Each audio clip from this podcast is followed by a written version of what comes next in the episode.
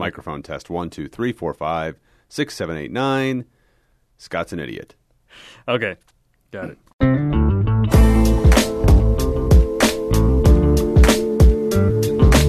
Hello and welcome to CoMo Explained. It's a podcast from the KBIA newsroom. We take the thorny issues and politics that affect our community and we break them down. I'm Scott Pham, the digital content director here at KBIA. Hosting with me, as always, is Ryan Famuliner, assistant news director at KBIA. Hello, Ryan. Hey, Scott, how's it going? Pretty good. How are you? I'm good. Good. Okay, so today we are talking about uh, tornadoes. Yeah. And, uh, the reason why is not that there is a tornado right now, unless, I don't know, you're listening to this in the future. That would be, yeah, very, uh, I guess, timely in that situation, but also scary for you. Yeah. Now, the reason why is that it's on the list. It's, and it's we have a list, and this is on it, and we're going to explain it. We explain things Well, the there are a lot of people like you, Scott, to be frank, that moved to the area and have never had to deal with tornadoes in their life. The idea, the threat of a tornado, and to understand the concept other than Dorothy and Bill Paxton, right? That's So- actually generous of you. No, more accurately, there are people like me who are just scared witless of tornadoes, unable to deal with the concept of it. Right. Yeah. And so maybe maybe this will help someone like you. I don't know that you've ever gotten over that. You already had that adjustment period, and I think you're just scarred because the first time you heard sirens, you just got really really frightened. It's, it still amuses me every time that sirens go off Yeah, up yeah. here at KBIA because it happens every now and then to, to see Scott just run around. I'm running around, I'm cursing really loudly. like, what the hell is going on? Usually a very cool character, but when sirens go off, he turns into a yelping dog, basically. Um, no, I remember the one time when I first started here and the tests were going off, and I didn't know they did that. Like, why would they That's right. scare everybody once a month? it's noon. That's not cool. It's noon and it's clear and sunny, and yeah. and nobody's doing anything, and I just feel like I'm insane. Like nobody's moving; they're just like writing stuff down at the computer. I'm like, you guys, is You anybody guys, hear this? This is happening. Anybody hear this? and there was one day, not a couple. I think it was earlier this year, where it went off at like 1.30 in the afternoon because they'd forgot to set them off at noon on the regular Right. time. And I remember that one scared you a lot too, and scared a few other people. But again, it was like sunny outside, not a big deal. Obviously, those test sirens. I don't know that we need to explain those too much. It's, they're exactly what they sound like. They're just testing the sirens to make sure that they are. Uh, able to be used when they do need them, and they do it midday uh, on Wednesday, First I believe, Wednesday first Wednesday of the month, and so that's the they everyone that lives here knows that, and so that way you don't freak out when you hear it, and that's you know a good it's a good idea I think uh, to be testing that regularly, and obviously. Uh, Emergency response officials agree. So anyway, there's your first thing explained today. Yeah, so yeah, we're going to talk a little bit more about the siren system. Mostly going to talk about um, how tornadoes work, history of tornadoes here in the Midwest, and how the city is structured to deal with them. Right. So we both got meteorology degrees for this show, uh, so that Yeah, we real could quick, explain. So we could explain meteorologydegrees.com. how tornadoes work. Um, no, we're going to do our best. Uh, obviously, actually, w- one of the best ways to understand it is to w- next time there's a tornado warning, watch the local news. Some of them will do a pretty good job of explaining what you're seeing and what is creating the situation that they're worried about.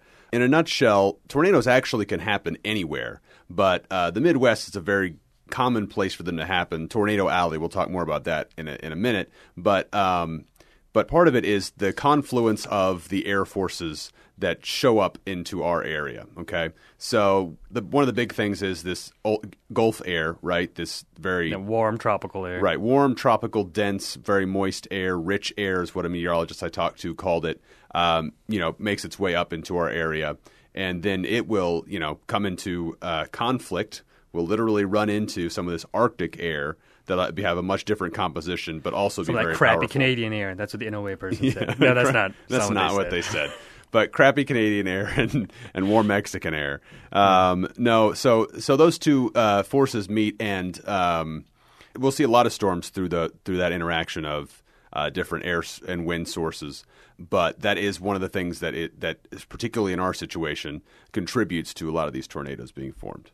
Yeah, you know, and you talk to the weather people, and my theory when we were going into this was does it have something to do with the flatness? Yeah. Is it about the plains system? And it turns out no. Yeah, that's and I think that's a pretty popular misconception. In fact, I thought it had more to do with it than it actually does. I talked with uh, Julie Phillipson, who's a meteorologist at the National Weather Service in St. Louis, And uh, she told me, I mean, it, it's not a non-factor. It will help a tornado sustain itself, right? Because it doesn't run into something to slow it down. But uh, the typography actually doesn't make as big of a difference as you would think. Um, it's not the deciding factor in whether a tornado can happen. In fact, she said there's video of a tornado um, happening on top of Pikes Peak, and there are uh, actually tornadoes can happen over bodies of water. See, So- wh- why would she even tell you that? It's like a tornado can hit you at any minute, any, right any now. minute, anywhere. So they've been sighted in ev- all 50 states. So yeah, it's not just that it's flat, and I think there, you know, that's kind of fed by, again, Wizard of Oz, Dorothy. You think of Kansas is the flattest place on the planet, and uh, I don't know if that's exactly true. I shouldn't say that, but Hmm. it is very, very flat.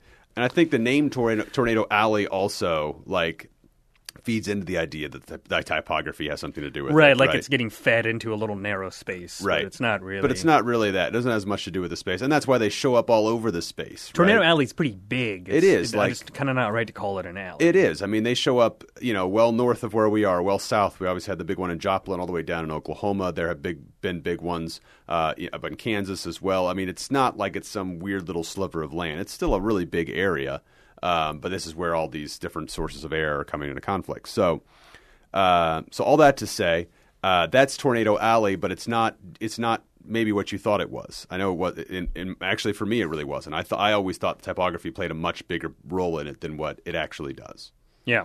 So you talked to NOAA, that's the National Weather Service, part of the National Oceanic and Atmospheric Alliance. Atmospheric Alliance. Thank you. So what else did they tell you about detection? How do they do that? Sure. So uh, they have a bunch of meteorologists, like the one I talked to today, that have offices. Like there's an office in the St. Louis area. There's another one in the Kansas City area, and they're watching radar day to day and tracking all weathers, all weather patterns, right, and whatever's happening, any storms, uh, that type of stuff, and they're um, putting out data for the general public. This is what most uh, local news stations are going to be using for their weather reports as well. Are their predictions and also their tracking of current weather. And that's so- also what's going, what our city employees are looking at as well. And we'll get into that yeah. more deeply. But so when you're talking about tornadoes, this is where the, the work starts, is looking at radar, right? And so uh, I, I asked a little bit about the watch and warning system, which is something you've come in, you've probably come into contact with if you've been here for any amount of time. That uh, tornado watches will be issued,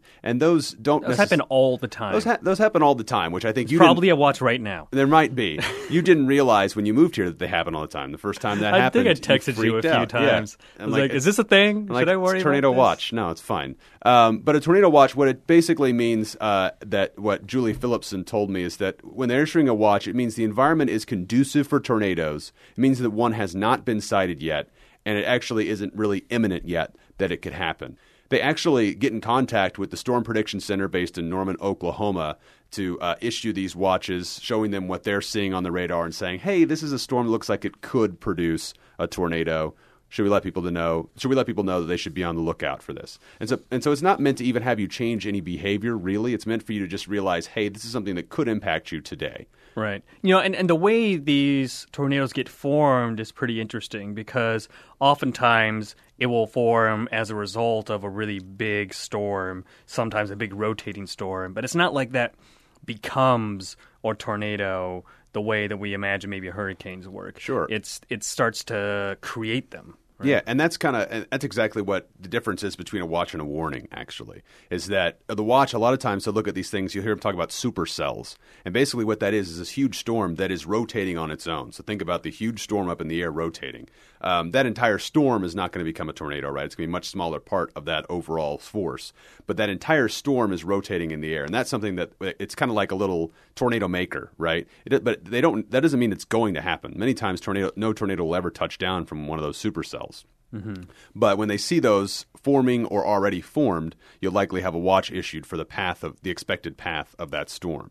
Um, but with warnings, they're going to watch that, and what they're also going to be watch, watching for is um, smaller rotation. Not necessarily even actually, it's easier to spot if it's rotation that doesn't match up with that large storm rotation, and that is what they can actually catch on radar that might be a tornado. And so they're also and they can also tell from radar whether it, where it is in the atmosphere. They're looking for lower level rotation rather than this high high level storm stuff. And so they, she even gave me a little bit of a breakdown on what colors you're looking for because they're really not look when you're looking at radar. A lot of times it's it's really just a, the Doppler is actually just reflecting something that it's detecting. A lot of times that's actually precipitation, right? So mm. when red is bad, right? red is bad. Yeah, red means the most. Okay. Okay.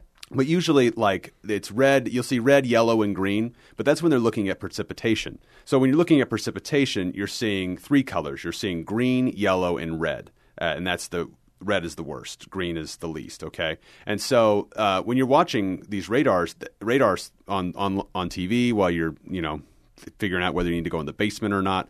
Um, that's not the one you need to worry about. Actually, it's when they go to the the one that measures velocity, uh, which is like wind speed.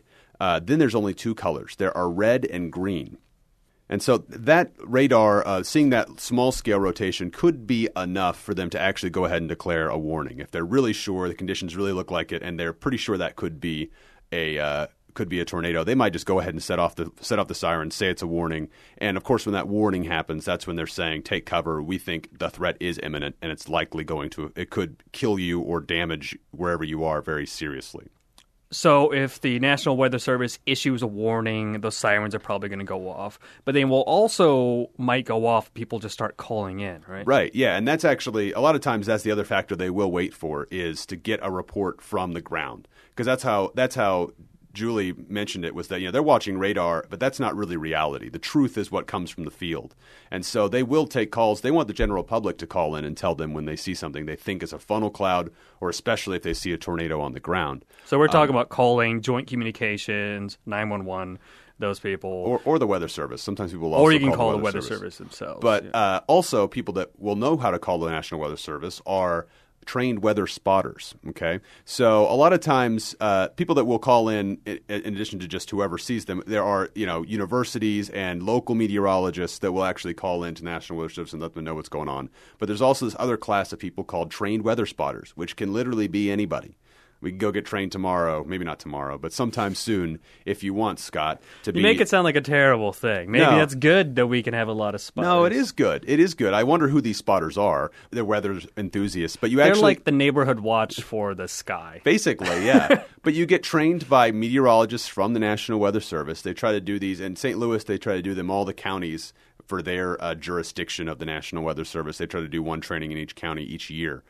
Julie said they do pay attention to any call, but of course, when they get a call from somebody who is trained and knows what they're looking at, um, they'll be able to make that call that okay, we need to step this up to a warning very quickly. So a lot of times there could also be a report on the ground that may uh, turn into a warning, even though the ra- radar may not be showing it yet, because it doesn't always register on radar. So it's kind of a, it could be either factor that actually turns into a warning, and that's why it's there's so many times that we'll run down to the basement and no tornado happens.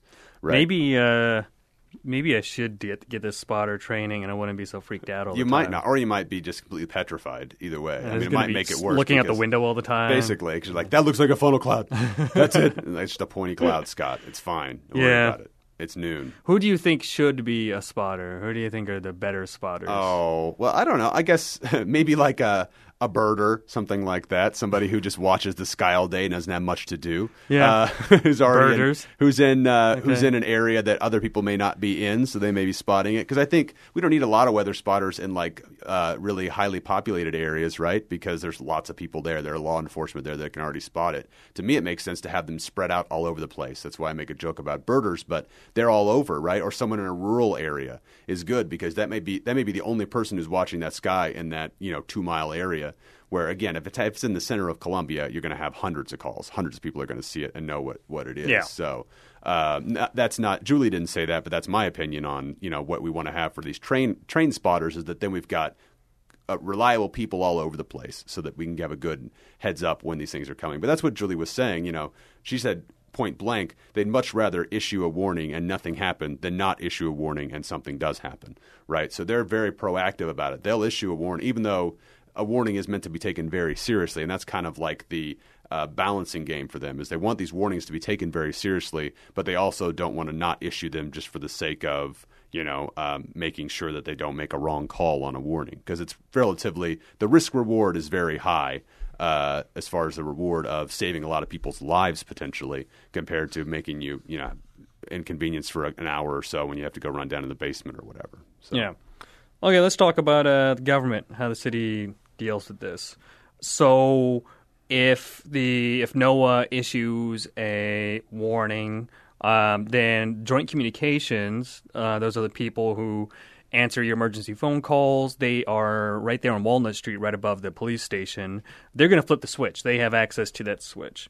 The siren system is a radio controlled system, so that's why they look kind of like radio towers, because in a way they are. We also have an office of emergency management, call themselves the OEM, and they are the people who technically manage our emergency response in the city, but all the infrastructure is kind of held by joint communications. They can flip that switch autonomously, and they don't have to call up OEM or, or and ask them or something. Yeah. So yeah, so there's not. I mean, there's still a middleman, kind of, but at the same time, it's not a huge deal, right? They got Yep. it worked out, and it's one call. And in a situation like this, everybody knows we're keeping an eye on what's going on, and you're going to flip Yeah. the switch when we have to. yeah, I think, uh, like you said, nobody wants to get in a situation where they're too cautious. So Right. And if anything, I mean, with the National Weather Service issues a warning, they're going to flip the switch no matter what. Yes. This is just they could flip the switch even earlier if they have good local information. yeah, they again- get local information and nothing from in a way they might make that call themselves. Right. Yeah. Right. So there's been a little bit of uh, kind of confusion and change around the Office of Emergency Management recently because it used to be a city entity, but is now kind of moving to a Boone County entity. That is happening with a lot of services in the area, certain things moving from the city Well, to and, the county. Yeah, and there was even the big 911 call center tax measure that just passed. It'll Yes. build a new one under county control instead of city. That's affected the city budget in a few ways. So yeah, it's it's a big ongoing story. And, it's, and there's you know larger populations in other parts of the county surrounding Columbia too. So this, Yeah. this is a different show, but Right. Yeah, and this makes a lot of sense for a number of reasons. But um, but apparently there was a change in management at the OEM while we were kind of figuring out this city county control thing. And briefly, that position was was left open. They rehired it, but right now we have an interim director. His name is Scott Olson. But before that.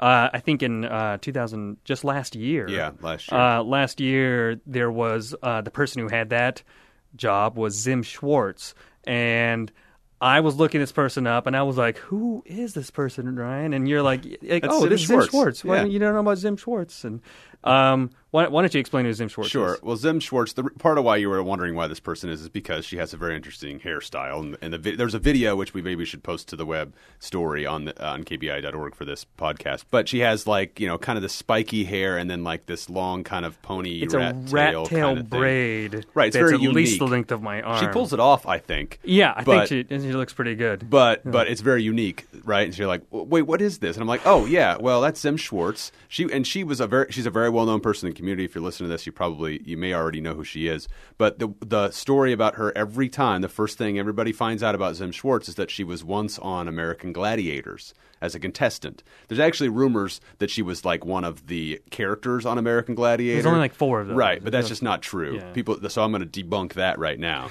But there is, but I can confirm I've seen the video because it's posted. It's out on YouTube somewhere of her on American Gladiators, and I think she did really well. I think she may have won that day. I'm going to go watch the video again. But um, but yeah, so that's the story about Jim, Zim Schwartz. But now you look this up. She now works in Springfield. Yeah. Um, but she was she was the director that was the position that was eliminated until they found out that oh hey that's not really like a legal thing. We shouldn't be. We can't actually not have someone in charge of emergency management in the city. Yeah, county. so a lot of emergency management is funded through federal grants, and the way that works is you have to have a manager. To it's just the it's just the federal mandate in order to get this grant. So usually that's done on the county level. Cities may also have one, but more often than not, they'll simply elect to have the county person be theirs. But if there's no manager, you don't get the funds, and then you have no emergency management coordination. Right. Um, one thing we haven't talked about yet that you hear a lot about with storms, and you, you may not understand, is the like the Joplin tornado was an EF five, right? Or in Twister, they talked a lot about F5s and F4s, right? Yeah. Which before the EF system. Right. Yeah. So there we go. Let's talk about that. So it's F is for Fujita, which is the last name of the guy who created this scale to rate tornado strength. Okay.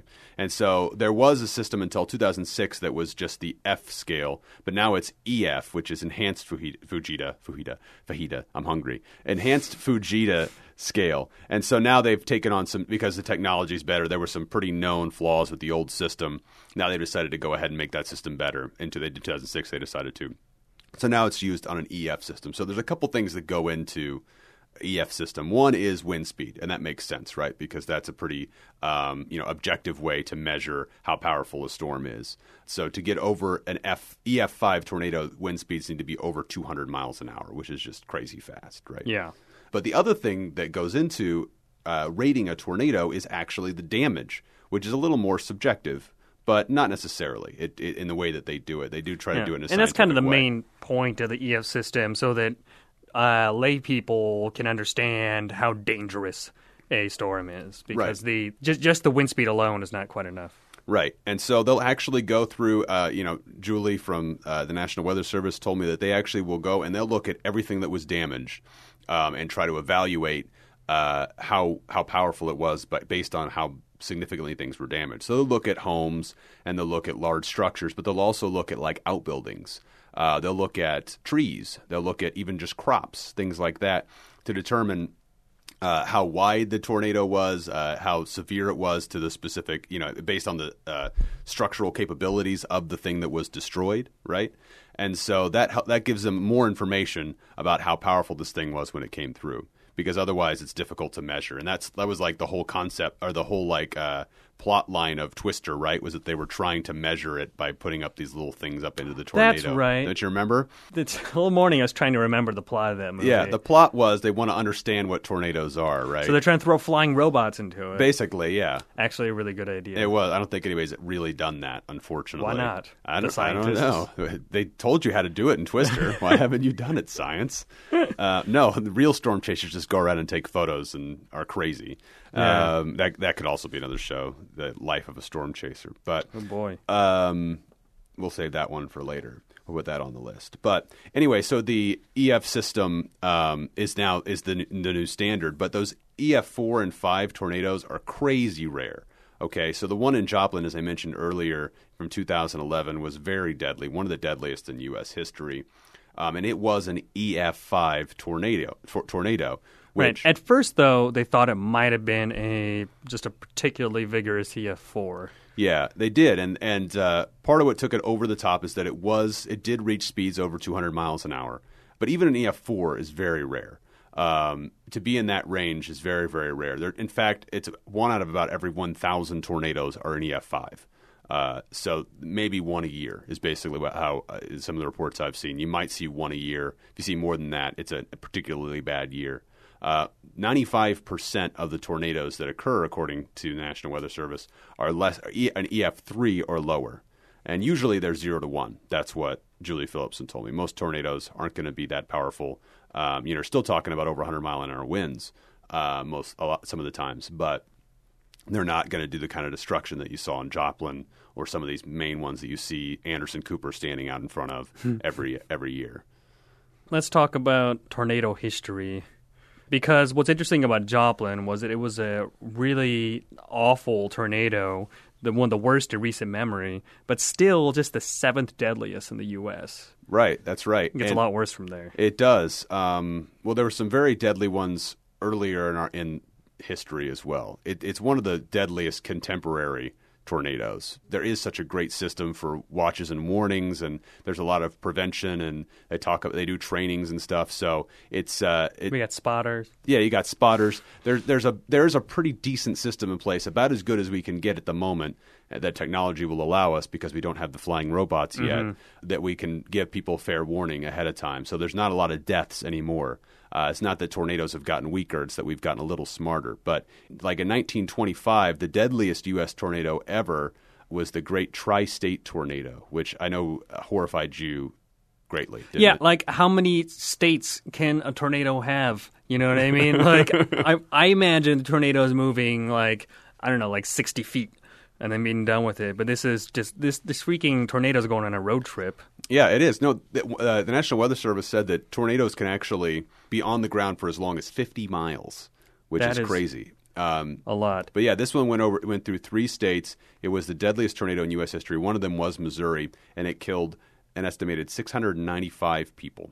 Yeah. which Joplin, by comparison, kill, killed 158, 161, depending on your source. And uh, there, were, there was one person that died uh, after the tornado, so it's hard to attribute. But it's still, you know, we're talking about, uh, you know, what, four times as many? Did I just do math right? I did. Yeah. More Yeah. than about four times as many people died in this. Three times the state. Yes, I know Still- you I can't still get can't over handle that. it. You can't can't get over it. that. Um, I'm glad that we're laughing about all these deaths. Mm-hmm. Another really deadly one in Missouri was in 1896. There was a tornado that went through St. Louis and East St. Louis Mm-hmm. and killed 255 people. Yeah. You're not saying this part because you want me to say it. I want you to say it. They, well, they, uh, I mean, according to, to the article we read, that there's 255 people recorded deaths, but it was probably higher because of all the shanty boats on the Mississippi. Mm-hmm. This is the saddest thing. Not only are you living in a boat and going through a tornado, but it's a shanty boat. It's a shanty boat, and then yeah, they, and they can't even really account for you later. Yeah, and that's again the 1896 time frame. We you know numbers are less reliable than they are now. Third Um, world stuff. Yeah, and then I guess again by comparison, you look at the Moore, Oklahoma tornado. You may remember that one from earlier this year was very devastating. Uh, went through a town that actually had already had a, tor- a another EF5 tornado go through it Yeah. in 1999. Terrible luck. Uh, only 25 people died there. I shouldn't say only, but 25 people died in that Yeah. tornado. And 36 in 1999. So not super high on the deadly scale, but still some incredibly fast winds. I think actually the latest wind of 2013 is the fastest wind ever recorded, like Mm-hmm. yeah, anywhere. Yeah, that's right. Was it around 300 miles an hour? Yeah, it was just over 300 miles an hour. Um, there might have been faster winds and other tornadoes, but um, understandably, it's very difficult to just get like right up in there and measure it. Right. You know, Yeah. like what device will, you know, you have a storm that is flattening everything in its path. You can't just make a wind A, a, a device that's going to protect against 300 mile an hour Yeah. winds So, and still work. too. Yeah, so I had heard that this uh, they measured this wind speed hundred feet in the air. So imagine what that speed was like at the ground. Right, you know? right. And you know that's one thing we didn't really talk about when we talked about. We probably should mention too when you talk about the formation of tornadoes is that sometimes uh, tornadoes will still exist in the air but never touch down. Right? We talk about tornadoes touching down all the time. One thing I didn't know until we did the research for this show is that sometimes tornadoes can exist and you won't see them. There are invisible tornadoes, basically. That's great. I That- needed to hear that. Yes, I know you did. But no, the wind that exists there doesn't necessarily take shape in a funnel cloud. Sometimes that wind can actually. So that's why sometimes there will be significant damage, tornado like damage, even though there was never a visible tornado in the area. Right. Uh, yeah, that because- vortex part, the narrow little funnel part, is not really the most dangerous or destructive part of it. Right, it's the winds really around it, right? It's not the it's not the object, it's the force, right? Sometimes those winds will then fill in with a funnel cloud, but that but so it has to do with the air pressure when these small rotations take place. Remember we talked about earlier the small rotations that are smaller, these, not the large rotations. Uh, the air pressure then will drop, and that is when the actual vortex, the funnel cloud, the tornado will drop down to the air, and that's why you know you talk about tornadoes going up and down. Sometimes they'll go back into the clouds; they don't just like you know fall apart. Um, and that has to do with the air pressure levels. Uh, or at least that's what we understand currently in science. Again, there's a lot of this with tornadoes that we don't really understand yet scientifically. Because of the aforementioned lack of flying robots. Right, right. So again, science, get on that.